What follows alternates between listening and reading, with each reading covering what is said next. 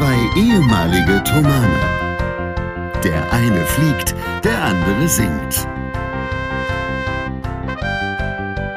Hier sind Julius Städtsattler und Robert Polas mit eurem Lieblingspodcast Distanz und Globia. Und damit herzlich willkommen zu Folge 148 von Distanz und Gloria. Es sind wieder am Mikrofon die Herren Stett und Polers und lasst mich gleich damit beginnen, mich dafür zu entschuldigen, dass meine Mikrofonqualität heute wahrscheinlich etwas schlechter sein wird als gewohnt. Es liegt daran, dass ich nicht ganz zu Hause bin und mein Mikrofon vergessen habe. Nun kann man sagen, ich hätte kurz nach Hause fahren können. Das ist richtig. Und nun könnte ich sagen, ja, das habe ich natürlich der Umwelt zuliebe nicht gemacht, extra wegen dieser halben Stunde Aufnahme äh, nach Hause zu fahren. Das wäre aber gelogen, denn tatsächlich hatte ich einfach keinen Bock. So, nun haben wir euch auf den aktuellen Stand gebracht. Herr Stett, wie geht's dir? Schön, dich zu sehen. Es ist Sonntag, 16.06 Uhr, äh, quasi gleich live und äh, Herr Stett ist auch da. Wie ist es? Es ist schön, dass du so ehrlich bist. So ehrlich bin ich nicht, weil ich doch das auch bei mir immer vorkam, dass ich eine nicht so gute Klangqualität hatte. Das ein oder andere Mal. Und das gab es durchaus auch schon, dass ich das Mikrofon hätte holen können, aber es aus technischen Gründen meiner Unlust nicht möglich war. aber in der Regel liegt es halt daran, dass ich es auch vergessen habe und dann irgendwo, ja, am Busen der Natur oder am Ende des Waldes oder dort, wo der Pfeffer wächst. Am, An am Anus Mundi. Ja, korrekt. Gut. Wie geht's dir? Aber um deine Frage zu beantworten, genau, gut. Ich bin immer noch relativ nervös wegen des Kursstartes am 11.3. Es müssen noch ein paar Sachen geklärt werden. Äh, mehr dazu nächste Woche dann. Da gibt es jetzt leider noch nicht so viel zu sagen. Aber wie gesagt, es gibt noch ein paar Sachen zu klären. Da rede ich dann nächste Woche drüber. Gut. Du. Und ich kann leider nicht bis zum Ende warten. Mir ist vorhin was eingefallen. Wir haben doch immer die Empfehlung der Woche. Ja. Ich habe mir vorhin gedacht, dass wir das eigentlich, diese Kategorie, umbenennen müssten. In? Vorschlaghammer.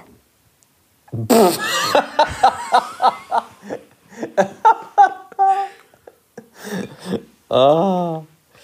Okay, weißt du, weil wir haben den Vorschlag, Vorschlaghammer. Ja, ja, weißt du? da, da, der Hammervorschlag sozusagen. Nee, wir haben, wir haben einen Vorschlag, Vorschlaghammer. Ja, das meine ich ja. Es ist, der, es ist ein, es ist ein Hammer-Vorschlag. Nee, aber es geht ja darum, dass wir einen Vorschlag haben. Vorschlaghammer. Ach so, oh Gott, das ist ja weißt noch mehr um die Ecke gedacht. Ja. Das ist, ich dachte, das ist ein, ein Hammer-Vorschlag einfach. Auch das, das ist ja das Geile das, an diesem Kategorienamen. Genial an der Kategorie. Das, ja. Genau, das ist genial. Da flüchten schon äh, meine aktuellen Mitbewohner hier um mich rum. Wenn man das übrigens immer mal äh, tippeln, tappeln, kratzen, äh, schmatzen oder sonstiges hört, dann bin das nicht ich, sondern dann Deine sind das, Kinder? Äh, genau, meine Kinder. Ähm, denn wie dir sicherlich aufgefallen wird, bin ich nicht zu Hause. Ja. Ähm, das ist mir sofort aufgefallen. Also ich aber bin, ich weiß auch, wo du bist. Ich bin schon zu Hause, aber ganz zu Hause, bei meinen Eltern zu Hause. Diese sind nämlich im Moment auf großer Reise. Und ich habe die ehrenvolle Aufgabe bekommen, auf die Hunde aufzupassen, zumindest die erste Woche. Ähm, werde dann hier in der nächsten Woche abgelöst. Und das ist sehr interessant, weil man lernt viele neue Dinge über sich und über Tiere. Ähm, und das äh, macht ziemlich viel Spaß, muss ich sagen. Es ist auch ein bisschen anstrengend. Deswegen bin ich auch so irgendwie so durch. Weil einerseits habe ich ja Urlaub, aber so Hunde, die interessiert das ja nicht. Und die stehen dann halt um sieben an der Tür und, und kratzen, weil sie raus wollen. Und dann bist du um sieben wach, ohne eigentlich irgendwas zu tun zu haben. Und fängst dann aus lauter Langeweile 8.30 Uhr an zu komponieren, was eigentlich gut ist. Ähm, aber ich mache halt nicht viel anderes, zumal heute Sonntag ist. Das habe ich ja letzte Woche schon mal gesagt. Einfach so gepflegtes Nichtstun bin ich ja Fan von. Äh, gelegentlich, nicht grundsätzlich im Leben. Ähm, aber es ist gerade irgendwie, also das Wetter lädt heute auch nicht so richtig zum Rausgehen ein. Man ist halt trotzdem zweimal am Tag an der Luft wegen der Hunde. Ähm, aber es ist so, man, es, es, es lebt so vor sich hin, gerade so ein bisschen. Ja, das ist eine ganz, wie, wie ich letzte Woche schon beschrieben habe, eine ganz großartige Angelegenheit, dass das gerade so ist bei dir. Weil das ist genau das, was, wo, wo, wobei wir uns erholen. Und es ist auch gerade so, dass ich merke, dass das bei mir die letzten vier Wochen so notwendig war, das zu tun. Es ist natürlich so, dass ich das nicht vier Wochen lang mache, sondern dass es da durchaus mal zwei Tage pro Woche gibt, wo das so ist. Und das brauchte ich so sehr. Die letzten zwei Jahre waren scheinbar doch für Geist und Körper eine Belastung. Ich würde jetzt nicht Tortur sagen, aber es ist schon eine sehr hohe Belastung gewesen. Und äh, wenn das jetzt im März weitergeht, ist es gut, wenn man vorher nochmal ausgeruht ist. Und insofern, wenn man die Möglichkeit hat, dann ist das dann eine großartige Angelegenheit, oder? So ist das. Äh, sag mal, aber du klingst ein bisschen verschnuppert. Täuscht der Eindruck? Nein, der täuscht nicht. Ich kenne dich einfach ja so, zu gut. Ich kenne dich einfach zu gut. Es ist ja so, dass der Winter so langsam vorbeigeht, also die Erkältungszeit so langsam sich dem Ende neigt. Was folgt nach der Erkältungszeit? Die Grippezeit. Nee, ja, vielleicht, aber eher nicht. Das meine ich nicht. Die Zeit der Inkontinenz. nee, es folgt auf die Erkältungszeit immer die Pollenzeit. Das ist korrekt. Ach, stimmt. Ja, damit habe ich auch schon zu tun tatsächlich. Und das ist gestern das erste Mal so richtig losgeballert. Mhm. Und dazu war ich auch noch in Leipzig, weil, da, also das was heißt weil, wir haben, oh, das ist meine Begegnung der Woche, da kann ich ja gleich rausballern. Gestern mit einer äh, sehr guten Freundin getroffen, die wir beide auch gut kennen und äh, waren, also die auch Elisa und ich gut kennen, du auch und unser Kind und wir haben dort eine ganz hervorragende Zeit verbracht, einen ganzen Tag lang. Sie war jetzt die ganze Woche nicht, also, also ohne ihren Partner mit zwei Kindern. Und das kann auch mal wirklich sehr, sehr anstrengend sein, wenn man das sonst nicht gewohnt ist. Und da hat sie sich sehr gefreut und wir haben wirklich einen hervorragenden Tag verbracht. Und das gestern war das Wetter ja auch wunderschön. Und dies haben sich die Pollenbäume natürlich auch gedacht. Und wenn man in den Park geht in Leipzig, stehen dort all die Bäume, gegen die ich allergisch bin. Die Pollen dieser Bäume die haben wir hier nicht so. Also wir haben hier halt Obstbäume und eine einzige Hasel in der Nähe und alles andere sind Bäume, gegen die ich nicht allergisch bin. Und das ist mein Körper nicht gewohnt gewesen. Also ich war komplett außer Gefecht gesetzt und bin es auch immer noch so ein bisschen. Ja, ja, doch. Weil man natürlich dann auch anfällig ist für Erkältungsviren, wenn das Immunsystem ohnehin schon irgendwie verrückt spielt. Total. Die, die Hasel schaukelt schon die Nüsse, das ist richtig. Es ist ähm, wirklich heftig und morgen soll es nochmal noch mal stärker werden. Ah, wird schon. Ist das ein Folgentitel? Die Hasel schaukelt die Nüsse? Ja, das finde ich sehr gut. Hat fast was Poetisches. Ähm, die Hasel schaukelt die Nüsse. Äh, ja, also tatsächlich habe ich das auch schon festgestellt, dass doch offenbar schon Pollen unterwegs sind. Ich dachte tatsächlich erst, ist, vielleicht bin ich auch einfach immer noch krank oder Corona oder was weiß ich. Hui, aber kannst du mal sehen. Normalerweise gähne ich im äh, Podcast nicht. Sorry dafür. Ähm, das, äh, ja, ich weiß auch nicht. Also, äh, es ist schon ziemlich früh, muss man sagen, für Pollen eigentlich, ne? Ja. Nominell. Ja, es ist ja aber in den letzten Jahren immer so gewesen oder sehr, sehr oft so gewesen, weil es halt relativ warm ist, dass das dann auch alles, wenn der erste Sonnenstrahl rauskommt, auf einmal ballert. Dass dann ganz viel auf einmal anfängt zu blühen, das was normal hintereinander wegkommt. Und dann auch gleich richtig viel. Ich hatte eigentlich äh, eine andere, andere drei Dinge für dich geplant, aber ich schmeiß das jetzt um. Ich stelle die, stell die drei Dinge-Frage anders und äh, frage die drei Dinge jetzt wie folgt. Drei Dinge, die dich äh, weiterhin in das Positive in der Menschheit hoffen lassen. Erlebnisse? Okay, sehr gute Antwort. Hi. Also bestimmte Erlebnisse, die ich mit bestimmten Menschen haben, habe. Also die geben mir positive Vibes. Ja, ich muss ehrlich gesagt zugeben, dass das gerade eine Gegenfrage war, Erlebnisse, Fragezeichen. Aber dass du das als äh, Antwort gewertet hast, ist ein solches Erlebnis. Verstehst du? Ja, das ist jetzt ein bisschen Meta, aber äh, ich verstehe, glaube ich, was du meinst. Das ist es aber, was ich, was das, was Erlebnisse meint. Es ist sehr ehrlich komplex und schön, dass sehr viele verschiedene Erlebnisse das, was berichtet wird oder was man selber im Kopf behält und als Erinnerung auffrischt und positiviert. Man merkt sich leider ja die negativen Sachen irgendwie länger als die positiven. Deshalb freue ich mich immer mehr über positive Sachen, positive Erlebnisse. Die lassen mich an das Gute in der Menschheit glauben. Dann gibt es Universitäten und andere Forschungseinrichtungen, allerdings nicht die Struktur dieser Einrichtungen, sondern dass dort Wissen produziert wird. Im Sinne von produziert, nicht im Sinne des Kapitalismus produziert, sondern, also was, im, was in der Marktwirtschaft produzieren bedeutet, sondern dass dort permanent an der Weiterentwicklung von Wissen äh, gearbeitet wird. Und dass, wenn man dort ist, man das merkt. Aber das also, merkt man einfach. Da, da, muss ich kurz dazwischen gehen, weil das ist äh, richtig, aber auch falsch.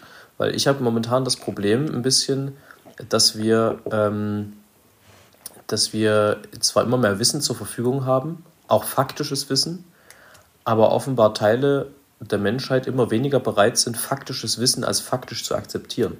Und das macht mir extreme Sorgen. Richtig. Und deshalb lässt mich ja, das, das ist nämlich ein Punkt, das macht mir auch sehr Sorgen. Und wenn ich aber an der Universität bin, dann merkst du, dass es doch sehr viele Menschen gibt, die nicht so sind. Die wissenschaftsbasiert Dinge tun und entscheiden. Dass es doch relativ viele gibt. Und das ist das, wie ich die Frage verstehe. Dass äh, man im Grunde mit sehr vielen Sachen unzufrieden ist, aber doch den Glauben nicht verliert, weil es doch äh, wiederum einzelne Dinge gibt, die diesen Negativen entgegenstehen. Mhm. Diesen negativen Erwartungen. Also das zum Beispiel, also die zwei habe ich jetzt gerade genannt, positive Erlebnisse und das analysierende Denken. Es steht sich ja im Grunde auch sehr viel gegenüber, weil das eine mehr emotional ist und das andere rational. Ja, was noch? Was noch? Ich glaube, Kinder. Weil Kinder, jedes Kind, was auf die Welt kommt, ist ein weißes Blatt.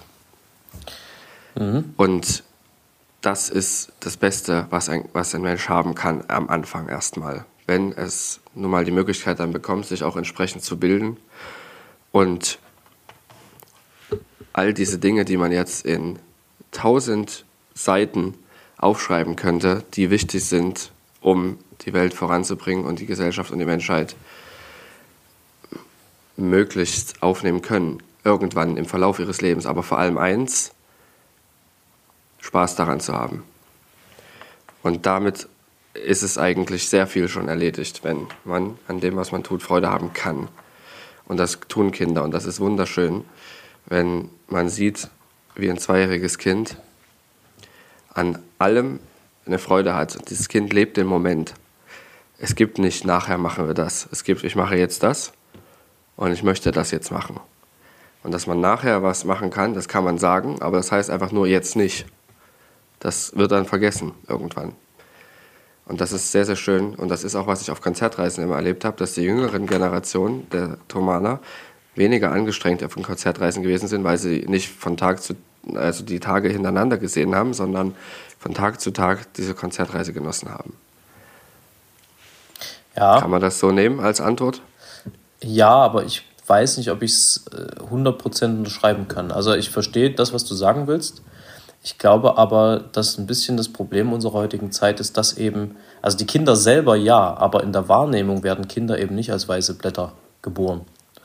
Sondern wir, wir haben halt ein bisschen das Problem, dass wir auch in Deutschland und äh, überall in der Welt in einem klassistischen äh, System, klassistisch und tendenziell in Gegenden auch äh, rassistisch, antisemitisch, so diese Geschichten ähm, unterwegs sind. Was bedeutet, die Kinder haben eben doch zumindest von der Gesellschaft her ähm, leichtere oder schwerere Bedingungen. Deswegen ist, also ich verstehe, was du mit dem weißen Blatt sagen willst, weil das Kind in dem Moment ist, dem Kind ist es egal. Das Kind nimmt die Welt so, wie sie erstmal ist.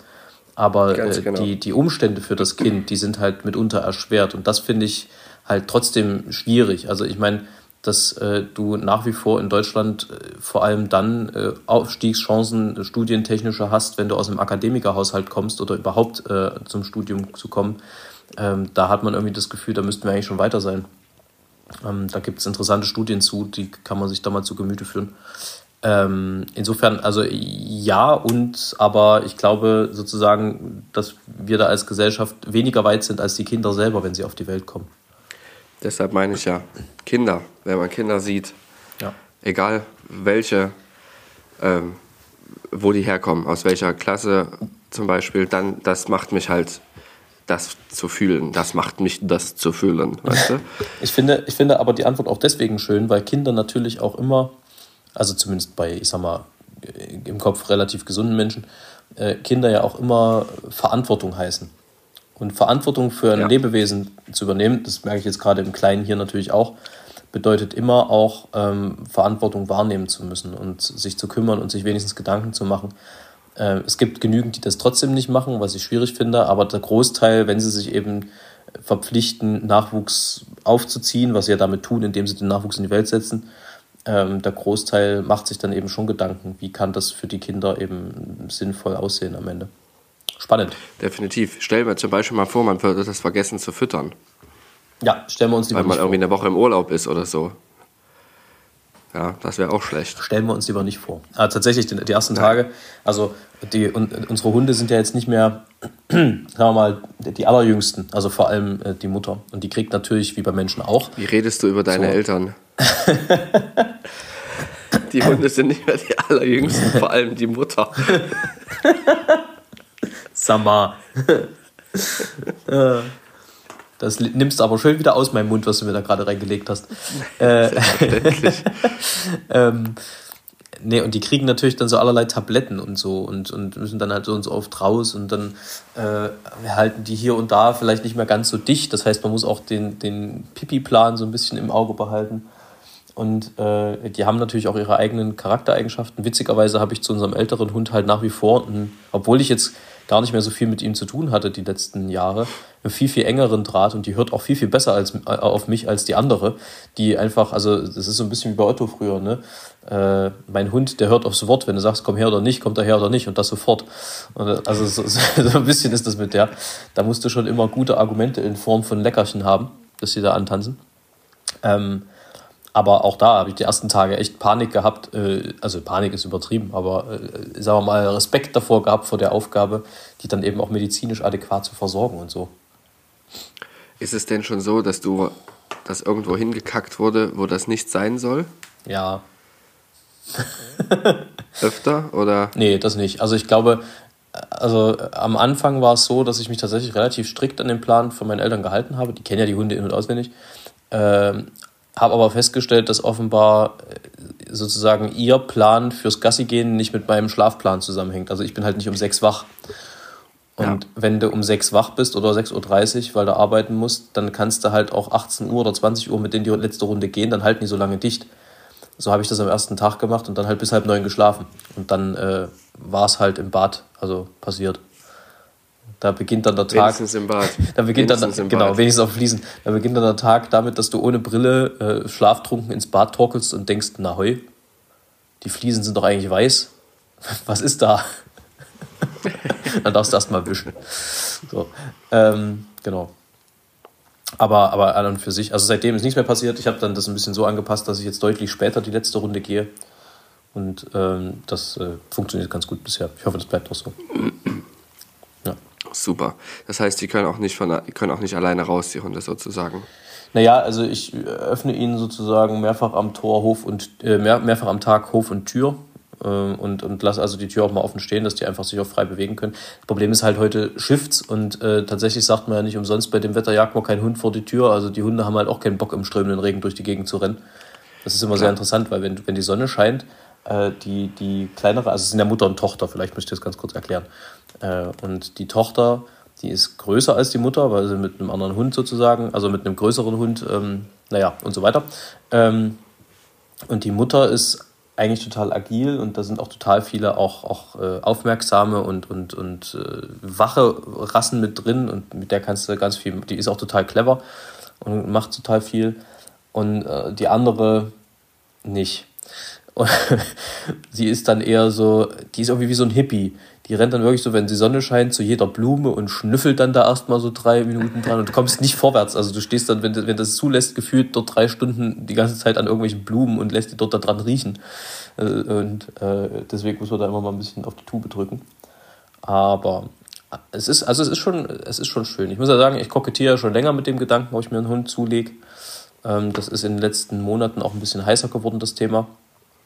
Ähm, weil ich auch eine Rasse gefunden habe, auf die ich äh, total abfahre, die ich total süß finde. Ähm, aber ja, es ist, es ist schon, es ist natürlich Arbeit, aber tatsächlich hat man schon auch eine ganze Menge Spaß. Das das stimmt. Ich stelle es mir vor, wenn man sehr viel unterwegs ist, dass man das jedes Mal organisieren muss, dass da jemand da ist und so. Naja, das, das ist so leicht ist. Das ist tatsächlich, also äh, so für Arbeitstage kannst du die Hunde theoretisch ja mitnehmen. Das ist ja bei uns zum Glück in der, in, in, im Job nicht so das Problem. Für Tage, wo wir unterwegs sind, ist es äh, so, dass meine Eltern ja prinzipiell durch den Lehrerberuf relativ normal zu Hause sind, wenn sie, wenn sie Arbeit haben. Also, also wenn, sie, wenn sie arbeiten gehen, normal, wenn sie keine Ferien haben, meine ich. Ähm, das heißt, das würde sich wahrscheinlich schon irgendwie organisieren lassen. Und ob dann hier noch ein Hund mehr im Haus mit rumrennt, ob es zwei oder drei sind, ist am Ende dann auch egal. Aber Fakt ist, aber Fakt ja. ist mit, mit zwei Hunden äh, Gassi zu gehen, ist schon, sagen wir mal, intellektuell herausfordernd, weil ähm, du halt die nicht so kontrollieren kannst, wie wenn du mit einem Hund gehst. Ich kenne, also ich kenne das ja, ich habe das ja auch mit, mit Pixie damals angefangen, so ein bisschen. Ähm, und die macht das auch nach wie vor gut, aber du musst halt, also wenn du auf den einen Hund achtest, dann macht er der andere Mist und umgekehrt, ne? Ist ja klar, ist ja wie bei Menschen auch. Ähm, und das, das ist ein bisschen Herausforderung, aber auch das geht. Robert Polers und seine Herausforderungen. Die. Von und mit Robert Polers. Herausforderung der Woche. ja. Äh, nee, genau. Das, äh, Was war das für ein Geräusch? Das war ein Kuli-Schreiber. Ja, übrigens, ja, okay, weiter. Ein Kuli-Schreiber? Ja. ja. Das ähm, ist ein cooler Schreiber, einfach ein cooler Stift. Cooler Stift, ja. Irgendwas soll ich erzählen.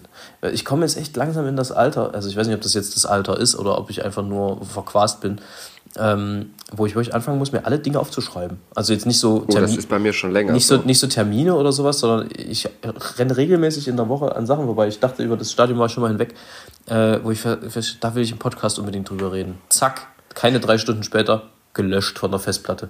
Das ist bei mir auch so. Deshalb habe ich ja auch heute den ganzen Tag über den Vorschlaghammer nachgedacht, weil mir das vorhin eingefallen ist, als ich in der Werkstatt war. Das Ding sah und dachte mir, ja, das passt eigentlich. Vor allem, ich habe das Ding schon so oft verwendet, aber jetzt fiel es mir ein. Wahrscheinlich, weil ich überlegt habe, ihn morgen mitzubringen, weil wir uns ja morgen sehen. Aber er ist zu groß, wir brauchen das Teil nicht. Gut. Aber ich habe alle anderen Sachen dabei. Zum Beispiel für das Bad, was da noch zu reparieren ist. Ich bin sehr gespannt, ob wir, ob, wir das, ob wir das wirklich alles schaffen, was wir schaffen wollen. Ja, ich bin gespannt. Wir berichten dann. Wir so berichten, ob wir es geschafft haben. Wir, äh, Herr Stett und ich haben weitgehende Abriss- und Renovierungsarbeiten vor. ja, so sieht das aus. Äh, aber die anderen drei Dinge, die ich dich eigentlich fragen wollte, die ich jetzt einfach in eine normale Frage ummünze, ist, äh, was, was war denn für dich das Schwierigste beim Musikschreiben, beim Komponieren? Äh, tatsächlich eine Melodie zu erfinden. Das war für mich das Schwierigste. Also ich habe weil ich, ich habe kein Problem sozusagen Harmonien und sowas zu finden und das entsprechend dann zu aufzufüllen, dort wo es halt aufzufüllen gilt. Aber ich hatte immer am schwierigsten war es für mich Melodien zu erfinden. Das ist nicht meine Stärke. Ja, ich, ich gehöre zu denen, also ich gehörte zu denen, die nicht über Harmonien komponiert haben, sondern vor allem über Melodien. Also nicht Harmoniefolgen sind welche, die ich mir gemerkt habe oder bestimmte Akkorde, sondern eher die Melodien und dazu kam dann halt der Rest. Und das fand ich am schwierigsten. Mhm. Und da es ist aber so, dass ich da einen Einstieg brauchte und dann hat, ich habe kaum für Orchester oder für Instrumental geschrieben, sondern immer für Gesang, ganz viel für Gesang. Und da hast du natürlich eine hervorragende Inspiration, nämlich den Text.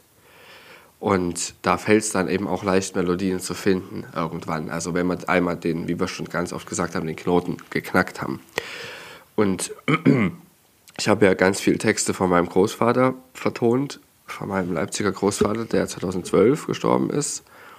Und äh, sehr viele verschiedene Thematiken äh, verarbeitet hat. Also das waren jetzt keine Gedichte, die äh, extremen literarischen Wert hatten, aber schon e- sehr gut durchdacht waren, also auch durchaus poetisch. Und immer, und zwar jedes Mal mit irgendeiner Aussage, die auch zwischen den Zeilen steht. Und manchmal wurde sie ihm auch, wurde, wurde sie dem Leser auch ähm, mit dem Gartenzaun in den Kopf geprügelt. Also es war nicht zu übersehen manchmal. Ja.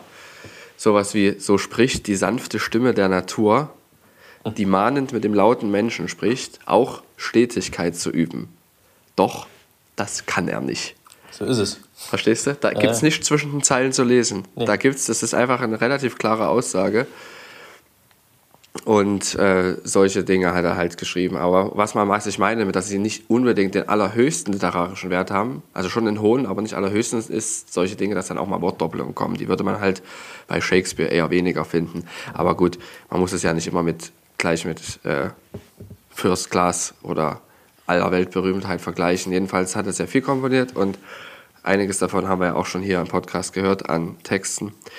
So, worauf wollte ich hinaus? Ich habe relativ viel von ihm auch vorlesen lassen und aufgezeichnet als, als Audio.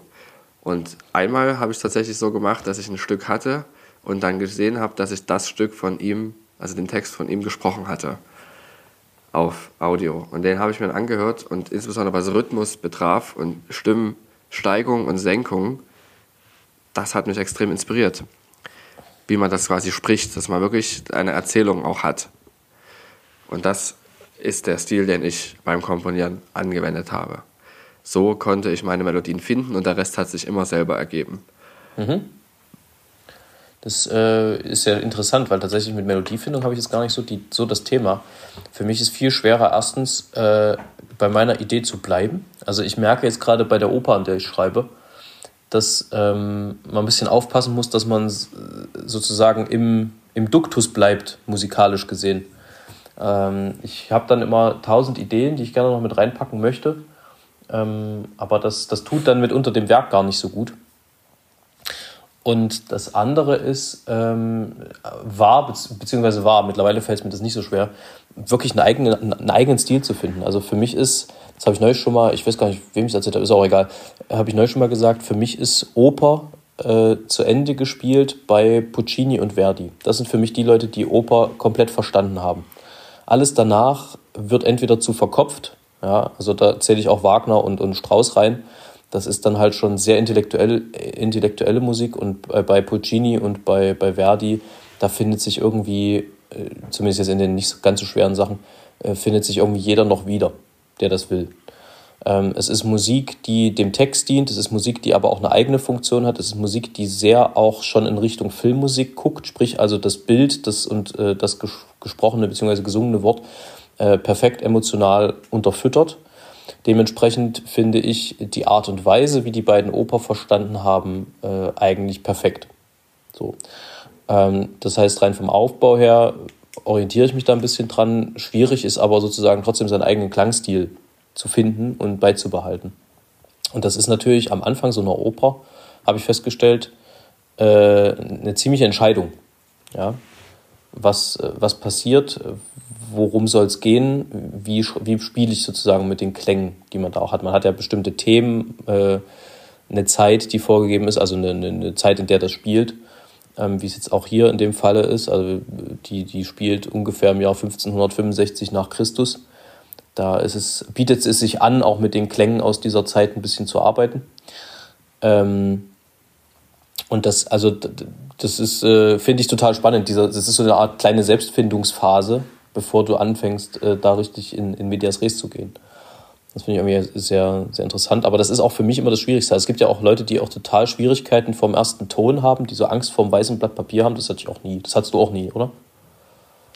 Nee, das, weil ich, ich habe ja nicht komponiert, um äh, einfach nur zur Geltung zu kommen, sondern einfach, weil ich gerade was im Kopf hatte. Hin, los und damit war das Blatt ja. nicht mehr weiß. Ja. Also es gab, ich hatte nie ein weißes Blatt. Wie gesagt, entweder ich hatte einen Text, das ist schon mal eine Idee, und wenn ich tatsächlich was brauchte, also ein Werk zu komponieren hatte, dann hatte ich immer einen Text. Oder ich brauchte halt eine Gebrauchsmusik wie einen Satz für, aus dem Gemeindegesangbuch. Und das ist halt auch leicht, weil da hast du ja auch kein weißes Blatt. Ja, Das ist, äh, tatsächlich, das ist tatsächlich ein, ein wichtiger Punkt. Und ich habe auch neulich gesagt, was ich nicht verstehe, ist ähm, so rein intellektuelle Musik und auf der anderen Seite aber auch so reine Wirkungsmusik. Das ist irgendwie heutzutage nur noch, also gefühlt, gibt natürlich Ausnahmen, aber äh, gefühlt vor allem diese beiden Extreme gibt. Also es gibt entweder so moderne Musik, wo du Namen auf dem Plakat liest und denkst, um Gottes Willen, das kann sich ja keiner antun, was dann wirklich so intellektualisiert ist, dass es einfach reine Mathematik ist, in, in, in Noten übersetzt, mit irgendwie eventuell mal einer abgefahrenen Besetzung, keine Ahnung, äh, Duett für Zahnbürste und Helikopter oder sowas.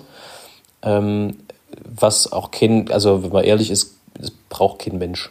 Also es ist, äh, das ist jetzt vielleicht böse, aber es ist halt einfach so. Es ist auch völlig absurd, sowas zusammenzustellen, weil äh, die wenigsten Konzerthäuser werden sich einen Helikopter mieten und ein Konzert mit Helikopter zusammen machen. Also wenn man ehrlich ist.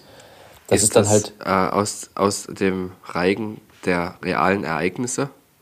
Ich weiß, dass es, äh, also ich weiß nicht, wie die genaue Besetzung war, aber ich weiß, dass ein Helikopter dabei war. Ja.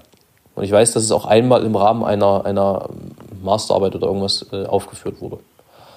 Ich raste aus. Okay. Aber, das ist, mhm. aber weißt du, das ist dann auch Musik, äh, die wird nur dafür gemacht. Also das, das finden, man verzeiht mir, ich spreche das ins Unreine, aber das, das finden 98 bis 99 Prozent der Leute, die es hören, nicht, nicht schön. Äh, das ist ein bisschen wie komplett abstrakte Kunst, die aber wirklich auch gar keine Aussage hat. Also, du, also du kannst natürlich nicht greifbar. Nee, ja. du kannst natürlich in alles jeden Mist rein interpretieren, ja. Was hat sich der Künstler dabei gedacht, dass er einen Helikopter genommen hat? Ja, das ist Kapitalismuskritik, keine Ahnung. Also da findest du ja, wenn du danach suchst, sicherlich irgendwelche Dinge. Ähm, aber am, am Ende muss es doch auch möglich sein, jemand, der ohne Vorbildung in ein Konzert geht, dass der trotzdem von der Musik was vermittelt bekommt. Und ähm, das ist irgendwie so ein bisschen der Anspruch, den ich habe. Zudem soll es mir gefallen. Und äh, wenn, wenn ich die Musik mag, die ich höre, ähm, dann habe ich oftmals eine ganz gute Chance, dass sie andere Leute auch nicht ganz scheiße finden. Und das finde ich eigentlich ist, also ich mache Musik ja nicht für mich. Ich bin ja, also das, das, äh, ich mache das, weil ich das Gefühl habe, ich kann mich damit ausdrücken. Ja, insofern mache ich es schon für mich. Aber ich habe halt das Gefühl, dass das Produkt dessen, was dabei rauskommt am Ende, vielleicht doch was ist, was auch Leute ansprechen kann. Ja, also das auf jeden Fall eine sehr gute Sache. Aber es ist auch durchaus in Ordnung, seine Arbeit äh, für sich selber auch zu machen. Ja, naja, ich mache meine ja, Arbeit auch für mich. Es muss ja also nicht, meine pflegerische Tätigkeit. Das muss ich ja nicht ausschließen.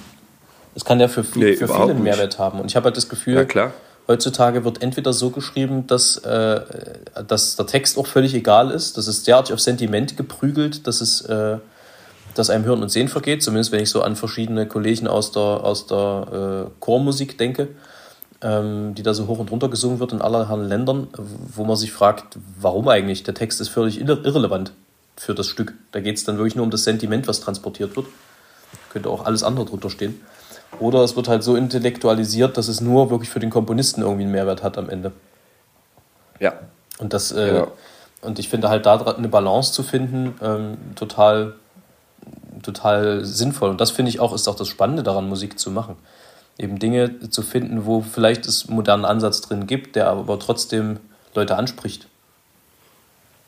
Sicher. Also ich finde es wichtig, haben wir ja schon drüber geredet, dass äh, Musik greifbar und nicht langweilig ist. Haben wir letzte Woche drüber geredet. Genau. Nicht wahr? Ähm, Herr ja. Stett. Wir erinnern uns. So ist es. Gemeinschaftlich. Ähm, hast du von der äh, Aktion der deutschen A Cappella-Szene mitbekommen? Ich habe von der Aktion der deutschen A Cappella-Szene mitbekommen. Ist dir da etwas aufgefallen? Amakord ist nicht dabei. Korrekt. Äh, tatsächlich sind wir dafür gefragt worden, haben uns aber für einen anderen Weg entschieden. Unsere, also ich, ich, ich will jetzt das gar nicht rechtfertigen. Fass mal kurz zusammen, fass mal bitte kurz also, zusammen. Also ganz kurz, um die Leute abzuholen. Es gab, es gab eine Aktion der, der deutschen A Cappella-Szene mit einem Video-Statement, einem Text, der vorgeschrieben war, wo jeder einen Satz oder zwei einlesen sollte, was dann zusammengeschnitten wurde und als Statement der A Cappella-Szene rausgegeben wurde. An und für sich eine nette Idee, ähm, gerade auch in der aktuellen Zeit. Äh, was für uns aber ausschlaggebend war, uns dagegen zu entscheiden, bei der Aktion dabei zu sein, ähm, ist der Punkt, dass äh, wir erstens zu viel Aufmerksamkeit bei denen sehen, die es eigentlich nicht verdienen, und zwar die ganze Zeit, die eigentlich nur einen Standpunkt immer wieder von sich geben ähm, und damit Massen polemisieren und, und, und aufstacheln. Und ähm, meines Erachtens ist auch einer der, der Fehler der, der Politik in den letzten Jahren gewesen, dass man eben reaktionäre Politik auf das gemacht hat, was äh, besagte Partei ähm, von sich gegeben hat und damit den eigenen Kern oft aus den Augen verloren hat. Und äh, es ist immer sehr leicht, gegen etwas zu sein. Das zeigt ja diese Partei auch.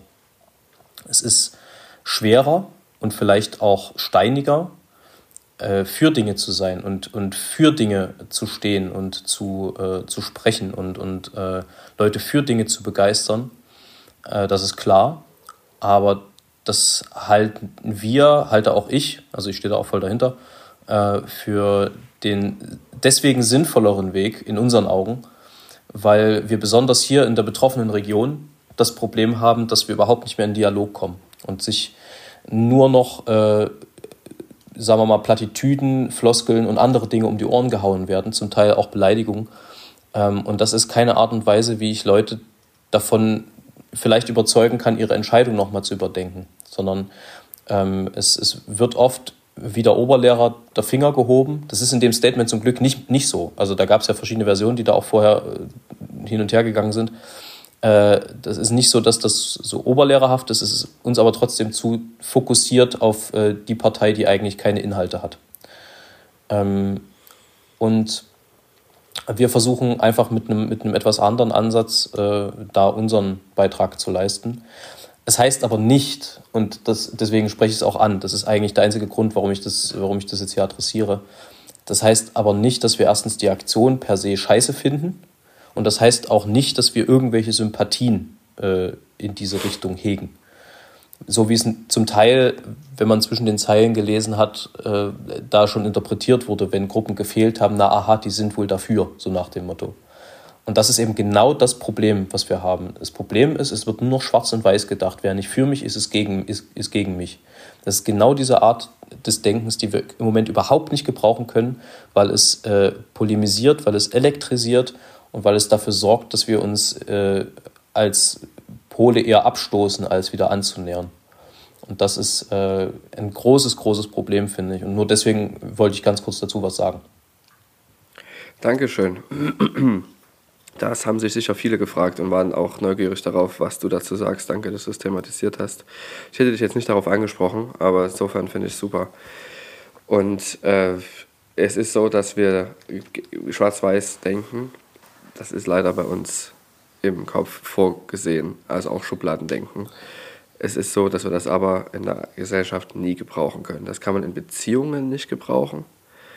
Ja, es ist immer blöd, wenn man kämpft miteinander es ist gut, miteinander zu streiten, aber nicht zu kämpfen. Es ist, Streit ist für mich eine äh, Richtung nach vorne. Und kämpfen ist ein Stehen auf dem Punkt oder ein Rückschritt. Und so ist es eben im Kleinen mit sich selber, dann eben mit einer anderen Person, mit einer Familie, mit einer A cappella-Gruppe, in der man selber ist, mit einer A cappella-Szene, mit Musik, mit Kultur, mit Gesellschaft mit Ländern und so weiter. Und eine Frage habe ich noch, da du ja sprichst von gegenseitigen Polen. Na? Da bist du Spezialist dafür. Weißt du warum? Wegen meines Nachnamens. Ja, weißt du, ich bin so ein lustiger Mensch. Ja. Weißt du, also es ist ja auch so, ich mach ja, bin ja hier auch, um Witze zu machen. Natürlich, wir alle. Ah, ich kann das nicht, aber ich bin trotzdem lustig. weißt du, das ist der cringeste Moment unserer gesamten Zeit gerade gewesen. Naja, da gab es auch andere, glaube ich. Ich glaube auch, ja. So, jetzt aber, jetzt sag mal deine Frage. Du wolltest noch irgendwas fragen dazu. Das war die Frage. Ach so. Äh, ach so, das war, das war doch keine Frage, das war eine Aussage. Du wolltest nur den Witz irgendwie ja. unterbringen. Genau. Ah, verstehe. Ähm, heißt es so, dass, dass man nicht denkt, dass ich weiß, was jetzt kommt, aber was ganz anderes erwartet und dann ja, ja, so ein blöder Witz. Hm. Ach, es ist, also, weißt du, ich finde, ähm, wir können uns nur in, in einem Diskurs, wirklich in einem konstruktiven Diskurs annähern. Und es gibt einfach bestimmte Punkte, äh, natürlich wählt man keine Nazis. Oder beziehungsweise natürlich wählt man keine Parteien, in denen Nazis drin sind. Das sagt jedem auch der gesunde Menschenverstand. Also ich, sag, ich rechne jetzt bei den Prozent, äh, bei denen das wirklich auch ein, sozusagen auf fruchtbaren Boden fällt, also die, diese Aussage.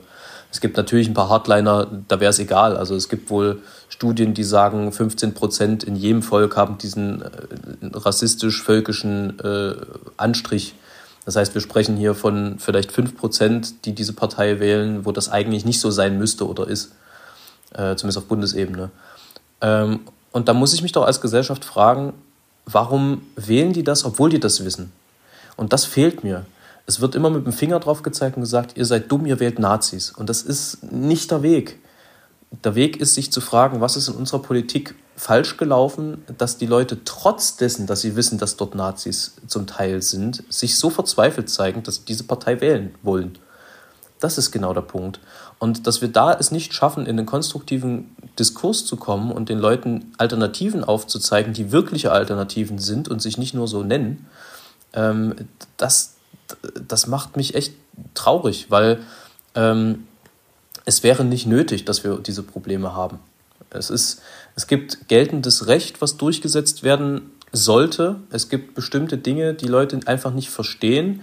Es liegt auch immer daran, ich hab, wir haben jetzt neulich gerade wieder mit einer Politikerin länger darüber gesprochen, es liegt natürlich daran, dass die Politik, die heute gemacht wird, nicht für heute ist, sondern die Politik, die heute gemacht wird von den Politikern, ist für morgen, übermorgen, in fünf Jahren und in zehn Jahren. Und äh, das bedeutet, selbst wenn jetzt Politiker kommen, die Dinge ändern, dann sind die Konsequenzen daraus, ob das positive oder negative sind, nicht heute zu spüren, sondern in frühestens drei, vier, fünf, sechs, sieben, acht, neun, zehn Jahren. Ähm, und das auch sozusagen den Leuten zu vermitteln, dass das äh, dass sie gar nicht absehen können. Also äh, sozusagen die Effekte, die zum Beispiel eine Ampelregierung jetzt äh, gebracht hat, ob sie positiv sind oder negativ, das sind nicht die Dinge, die wir jetzt im Moment ablesen können, sondern die Sachen, die wir jetzt ablesen können, sind die Dinge, die vor 10 Jahren, 15 Jahren, vor 5 Jahren aufs Gleis geschoben wurden. Das ist das, die Wirtschaft braucht ja auch erstmal eine Zeit, um bestimmte Dinge aufzunehmen. Und ähm, dass das, also sozusagen dieses Verständnis dafür zu entwickeln, dass Politik eben immer zukunftsgewandt ist und nicht im Moment in der Gegenwart stattfindet, ähm, das wird mir zu selten bemüht, obwohl es ja ein Fakt ist. Es gibt natürlich Dinge, die auch kurzfristig mal greifen, aber langfristig, so Sachen wie, äh, was steigert das Bruttoinlandsprodukt, das braucht halt locker mal ein Viertel, halbes, dreiviertel Jahr, bis da überhaupt irgendwas abzulesen ist, was, was bestimmte Maßnahmen bringen. Und das zu verstehen, dass äh, Politik nicht bedeutet, der hat heute das gesagt, deswegen ist er schlecht, sondern Politik bedeutet, die, die schieben Dinge an. Und natürlich geht eine Ampel jede Partei in der Ampelregierung geht mit ihrer Idealvorstellung vor. Die FDP vertritt die Auffassung der FDP-Wähler, die Grünen die der Grünen-Wähler und die SPD der der SPD-Wähler. Dass die natürlich zum Teil diametral gegeneinander stehen, das ist völlig klar, weil SPD, FDP und Grüne natürlich äh, Programminhalte haben, die zum Teil gegeneinander gehen. Aber genauso ist das in jeder anderen Regierungskoalition. Also sich da jetzt sozusagen die, die Illusion, der Illusion hinzugeben, dass alles besser wird, nur weil das vielleicht eine ganz neue Partei ist am Ende. Solange dort niemand alleine regiert und auch das wird nicht für jeden gut sein, selbst wenn dort eine Partei alleine regierte. Ähm, solange dort keiner alleine regiert, wird äh, es immer Kompromisse geben. Und natürlich kannst du dann sagen, ihr habt euer Wahlversprechen nicht gehalten. Oder aber ich gucke, was haben sie denn von dem, was sie vorhatten, zumindest vielleicht in Bruchteilen um, umsetzen können. Und da kommt man tatsächlich bei der Ampel, wenn man sich intensiver damit beschäftigt, auf ein, zwei Sachen, die sie ganz gut hinbekommen haben. Natürlich findet man auch viele Dinge, die sie vielleicht nicht besser gemacht haben. Aber das ist halt immer so. Es gibt keine absoluten, vor allem nicht in der Regierung. Du kannst eigentlich äh, es nie allen recht machen. Es ist wie im Leben. Also jeder, der da irgendwie andere Erfahrungen hat, möge sich melden. Aber es, es ist, ist ausgeschlossen, dass 100% alle Leute immer mit dir zufrieden sind. Das funktioniert nicht. Und das äh, muss man auch anerkennen auf politischer Ebene. Ähm, und ich finde halt, ins Gespräch zu kommen mit Leuten ist eigentlich das, was Politiker sollten. Und das ist, glaube ich, das, was auch in den letzten Jahren ein bisschen vernachlässigt wurde. Und genau deswegen finde ich es schlecht, ähm, die Leute sozusagen zu brandmarken und zu sagen, ihr seid alle Nazis, die die wählen, äh, sondern es gibt einen Grund dafür, warum die die wählen. Und den Grund rauszufinden, sehe ich als Aufgabe der Politik und sehe ich übrigens auch als Aufgabe der Kunst. Die Kunst ist eigentlich ja immer ein Vehikel gewesen, der Gesellschaft einen Spiegel vorzuhalten. Und äh, der Spiegel funktioniert halt nicht eben immer nur auf so intellektueller Ebene, dass ihn nur die verstehen, die sowieso kein Problem damit haben, zu verstehen, was hier gerade abgeht. Ähm, sondern der Spiegel muss auch so funktionieren, dass sich jeder dort wiederfinden kann und versteht, warum das problematisch ist. Also es gibt da, glaube ich, ganz, ganz viele Faktoren, die eine Rolle spielen, die dafür sorgen, ob so ein Gebilde funktioniert oder nicht. Ähm, und deswegen finde ich persönlich ist also das ist wirklich nur für mich gesprochen, ich finde es äh, zwar gut, das Statement, aber es ist halt auch einmal zentriert jetzt rausgegeben und damit äh, einmal gesehen. Wir finden es genauso wichtig, wobei die Kollegen, die das, äh, die das initiiert haben, die Kollegen von Mel Bebop, liebe Grüße, ähm, die sind auch in ihren Konzerten politisch, das habe ich auch neulich wieder, wieder erfahren. Also äh, es ist für uns viel wichtiger, dass wir das dort streuen, wo wir agieren. Und wir sind nun mal äh, auch in, in kleineren Städten und da ist es viel, viel wichtiger, mit den Leuten zu sprechen darüber und vielleicht den Leuten ein Zeichen zu geben, dass sich eben nicht alles zum Positiven ändern wird, wenn man diese Partei wählt und erst recht dann nicht, wenn man sie aus Protest wählt. Das sind sehr interessante Gedanken von dir. Das Problem ist, dass ich ab und zu mal zwischendurch ausgestiegen bin, wo es um tatsächlich Regierungspolitik ging, weil mich das aus zwei Gründen. Erstens, weil mich das langweilt und zweitens, ich es nicht so komplett verstehe. Das heißt aber, ich wollte dich trotzdem nicht unterbrechen, aber ich möchte so ehrlich sein. Äh, aber es gibt ja bestimmt Hörerinnen und Hörer unter uns, denen das nicht so geht. Das ist aber so, das darfst du bitte nicht persönlich nehmen, nein, weil nein, das leider bei mir so ist. Du, ich, dass, ich kann, also ich, ich steige nicht mit Absicht aus, aber ich will dich ausreden lassen. Ich, ich, ich, kann das, ich kann das bis zu einem bestimmten Punkt verstehen. Was ich aber an der, an, daran nicht verstehe, ist, das sind ja nun zwei Sachen, die potenziell dich bzw. euch auch betreffen. Das eine ist Agrarpolitik ja. und das andere ist äh, eben Luft- und Raumfahrt. Und da gibt es ja auch ich bestimmte weiß, ja. Dinge. Also zumindest in den Feldern, wo ihr, wo ihr Expertise habt und dies, in denen es euch direkt betrifft, ähm, da verstehe ich nicht, warum du aussteigst. Bei allen anderen kann ich es verstehen. Nee, ich steige nicht aus. Es ist nur so, ich weiß natürlich, wo ich mein Kreuz setzen werde, ganz bestimmt und auch wo ich mich einsetze, aber so insgesamt, wenn über Politik gesprochen wird, so grundsätzlich über politische Theorien, das langweilt mich. Aber ich finde, äh, ich, so, so, theoretisch war das ja gar nicht, was gesagt hat. Es war einfach nur logisch. Nee, es ist einfach, das ist das, logisch. Das, das ist, eine halt, politische Logik. Das ist halt das Problem. Das ist auch das, was viele, also jetzt äh, nicht du, aber was, was viele auch in diesem Diskurs verwechseln.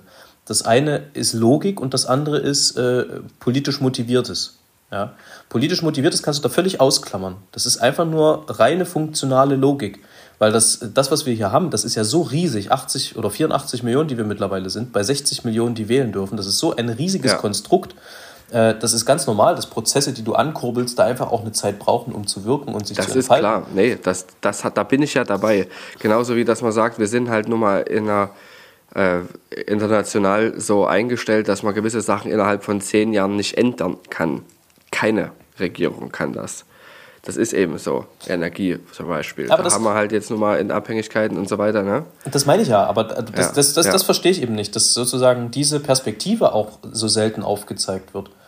Die wird nie aufgezeigt. Also es geht immer nur um die nächste Wahlperiode. Gut, lass uns mal das Thema lassen ja, jetzt, weil wir sind schon bei Minute 48 und es bestimmt auch Leute gibt, die das nicht komplett interessiert. Ich meine, das ist was, was wir zwar auf jeden Fall besprechen können aber beim Tasse, Tasse Kaffee. Und ich glaube, ansonsten ist die Sendezeit weg. Jetzt habe ich ein Problem. Das Schöne ist, wir sind ja nicht von Quoten abhängig. Wir sind ja quasi wie die Öffentlich-Rechtlichen. Nee. Ähm, sind wir. Aber natürlich nicht bezahlt dafür. Ähm, jetzt habe ich ein Problem. Dadurch, dass ich mit dem Handy aufnehme, komme ich gerade nicht in, meine, äh, in meinen lyrischen Akkus. Okay.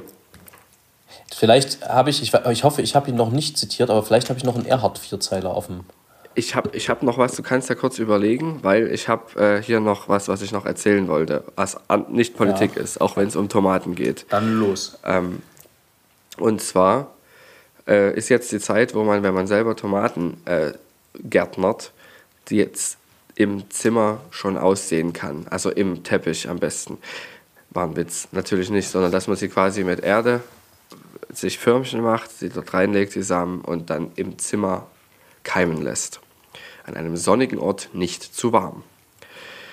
Und zwar habe ich folgenden Vorschlag, weil ich habe das nämlich heute gemacht. Guess what? Dass man das also mit Komposterde oder Misterde, 50 Prozent, 25 Prozent Maulwurfserde oder ganz normale Erde und 25 Prozent Anzuchterde. Also aus dem Baumarkt, weil dann diese teure Anzuchterde spart man dann und das ist auch wirklich nur dafür da, um es ein bisschen zusammenzuhalten und noch so ein bisschen Dünger mit reinzukriegen, der gut abgemischt ist. Aber die, äh, der Kompost und der Mist zum Beispiel, der ist ja da, weißt du, wenn man den hat. Feigst nicht so rum. Was ist denn los mit dir? Nee, ich bin gerade, falls du dich gefragt hast, wo ich dann immer mal raus bin zwischendurch. Bei sowas. Ja. ja, genau. Siehst du, wir sind für, alle, für alles was dabei. Ja. Allerdings darfst du jetzt schätzen, wie viele Tomatensamen heute gelandet sind in einer Erde mit Absicht. Tausend? Tausend Tomatenpflanzen. Viel Spaß. Nee, 96, das ist relativ viel. Äh, aber wir wollen ja, wir machen ja auch viel damit. Man kann da Dinge einkochen und so weiter. Dann kann man die gegen die Wände schmeißen, zum Beispiel. Das geht auch. Ja. Ich glaube, also besser kann man den Podcast kaum beenden. Nee, mit Tomaten. Das ist ja. eine großartige Sache. Also, äh, viel Spaß damit, ich glaube, das dem ist, Gedanken. Das ist tatsächlich, äh, bis auf unsere Jubiläumsfolgen, beziehungsweise die allererste Folge, ist das eine der längsten Distanz Gloria-Folgen ever. Ähm, die erste ging eine Stunde 20 oder so, ne? Ja. Aber ist ja auch egal. Also wir haben über sehr viel gesprochen, finde ich. Wir haben einiges abgedeckt. Ähm, mir ist tatsächlich das Gedicht eingefallen. Also ich, ich hoffe, ich krieg's zusammen. Ich denke aber schon. Ähm, ansonsten wünschen wir euch eine schöne Woche. Die Folge heißt äh, Die Hasel schau, schau, schaukelt, die, schaukelt die Nuss. Die Hasel ja. schaukelt die Nuss, so heißt es. Ähm, und der Herr Stett darf sich jetzt auch noch schnell verabschieden und dann gibt es noch einen Heinz Erhard. Ich wünsche euch eine wunderschöne Woche und einen wunderschönen Montagmorgen. Genießt ihn. Es gibt ihn bloß alle sieben Tage. So ist es. Also, Heinz Erhard, der Bach. Tagtäglich fließt der Bach ins Tal. Mal fließt er breit, mal fließt er schmal. Er steht nie still, auch sonntags nicht, und wenn mal heiß die Sonne sticht, kann man in seine Fluten fassen. Man kann es aber auch bleiben lassen. In diesem Sinne. Spitze. Weiter so.